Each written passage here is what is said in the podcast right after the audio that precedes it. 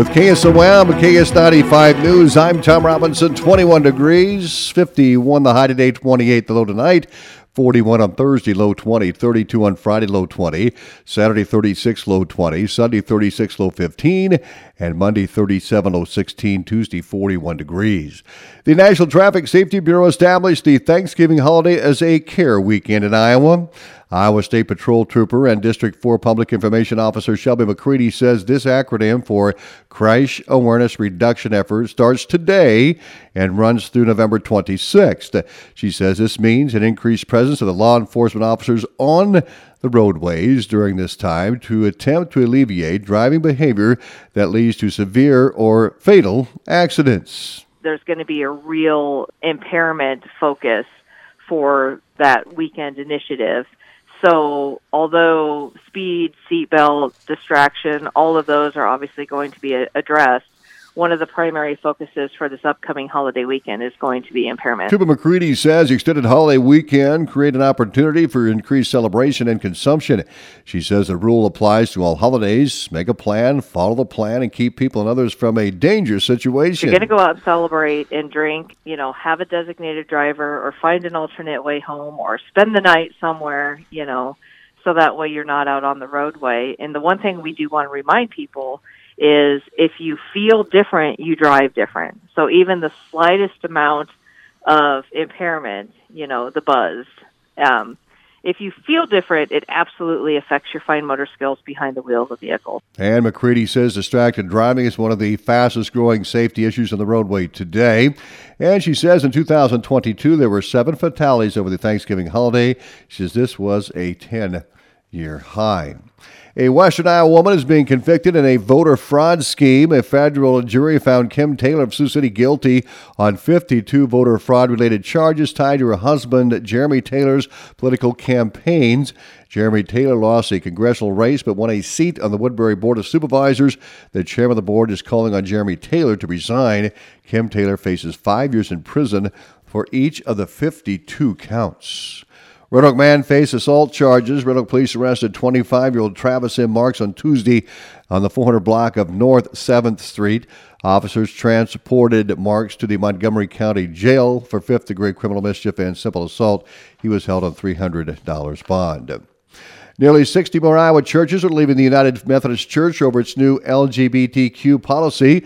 The Iowa Conference of the United Methodist Church has approved the disaffiliation of the churches. More than 80 other Iowa churches left in the spring. The new policy allows gay clergy to serve and ministers to perform same sex marriages. The churches leaving say they welcome LGBTQ persons to worship, but will continue to follow traditional and more conservative views of one man, one woman marriage. Well, the Cass County Board of Supervisors met on Tuesday morning and received an update from Cass County Engineer Trent Wolken about the bridge projects in Cass County. Mandy Billings reports. Cass County Engineer Trent Wolken told the Board of Supervisors this morning that bridge number 380 near the Anita Sale Barn opened to traffic this morning. Wolken also reported that crews should be finishing the decking on bridge number 319 on G30 west of Atlantic this week. Plan is to have a subcontractor come in to tie reinforcing steel next week. It's supposed to take three, four days, which would open it up to be possibly poured the following week. Uh, so then now we'll be looking at for the deck pour. We'll be looking at a weather window, and that's what's the temp have to be by spec 40 and rising. You have to keep that concrete at 50 degrees or warmer for 48 hours. Meanwhile, the box culvert project on 730th Street is complete. The culvert project on 720th Street should be open next week, and work continues on the box culvert on 700th Street northeast of Cumberland. I'm Mandy Billings reporting. While you're preparing for your Thanksgiving feast, it is important to keep food safety in mind. Cass County Public Health Director Beth Olson says these are simple tips you should be thinking about. All of the time while cooking. Just thinking of the basics, um, always be washing your hands, um, you know, before you're starting to prepare food, especially after you've used the bathroom, uh, before you're serving food to your family, that sort of things. Or if you've been handling any raw meat um, or eggs, things like that, um, we want to make sure to wash those hands with warm soapy water for at least 20 seconds.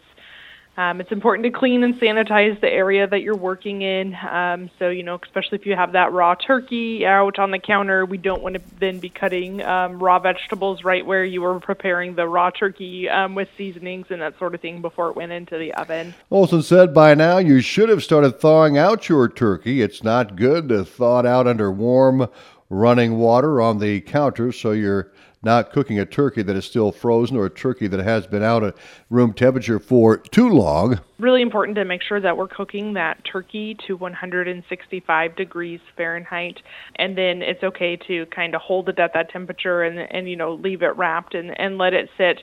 Um, but you do want it at least at a minimum of 165 degrees um, Fahrenheit to make sure that it's cooked all the way through, um, and that sort of thing. And then make sure that you're refrigerating to leftovers um, in a timely manner as well.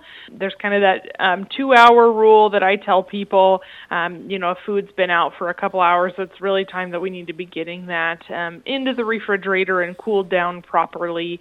Um, or if you're going to portion it, um, you know, into smaller containers and freeze it for later, that's okay too. Um, but try and do that within two hours um, of eating the meal. If you're going to put food in the refrigerator and heat it up the next day or later, the rule of thumb is four day throwaway to avoid foodborne illness from leftovers that have been sitting in the refrigerator too long.